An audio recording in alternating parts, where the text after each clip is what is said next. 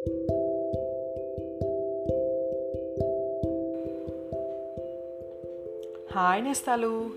నిన్నటి కథలో కృష్ణుడు పుట్టి పెరుగుతున్నాడు అని యోగమాయి చెప్పింది కదా మరి ఆ తర్వాత ఏం జరిగిందో చెప్తాను. వినండి. కృష్ణుడు పుట్టి పెరుగుతున్నాడన్న సంగతి యోగమాయ చెప్పినప్పటి నుంచి కంసుని గుండెల్లో గుర్రాలు పరుగులు పెడుతూనే ఉన్నాయి.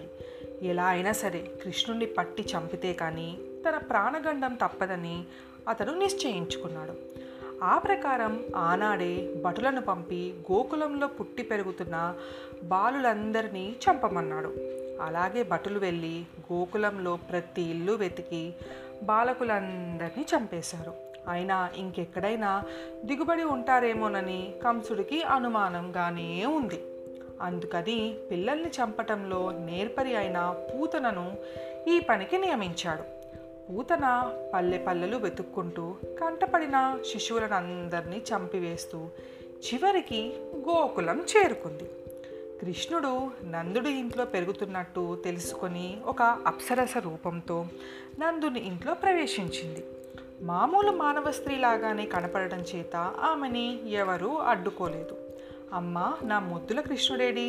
చిన్నారి కృష్ణుడేడి ఒక్కసారి ఎత్తుకొనియండమ్మా అంటూ పూతన శిశువుని అభిమానంతో ఒడిలోకి తీసుకొని ఎంతో ప్రేమతో తన విషరొమ్ములతో బాలునికి పాలివ్వాలని అనుకుంది. ఇంట్లో వాళ్ళు తెలుసుకోలేకపోయారు కానీ కేవలము పరమాత్ముడే అయిన కృష్ణుని వద్ద పూతనమాయలు పనికి వస్తాయి చెప్పండి.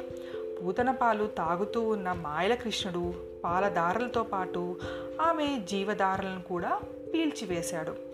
మరణ వేదన భరించలేక అమ్మోయ్ బాబోయ్ అంటూ పూతన భూమి ఆకాశం దద్దరిల్లేటట్లు బొబ్బేలట్టేటట్టు గట్టిగా ఏడుస్తూ నిజస్వరూపంతో పర్వతంలాగా నేలకి కూలింది. ఆ పెద్ద కలేబరం పైన కూర్చుని భయం లేకుండా బాలకృష్ణుడు ఆడుకుంటున్నాడు. అప్పుడు అందరూ ఆ అప్సరస పూతన కదా అని పోల్చుకొని బాలకృష్ణుని అద్భుత లీలలకు ఆశ్చర్యపోయారు. చూసారా మన కృష్ణుడి జోలికి వస్తే ఊరుకుంటాడా మరి?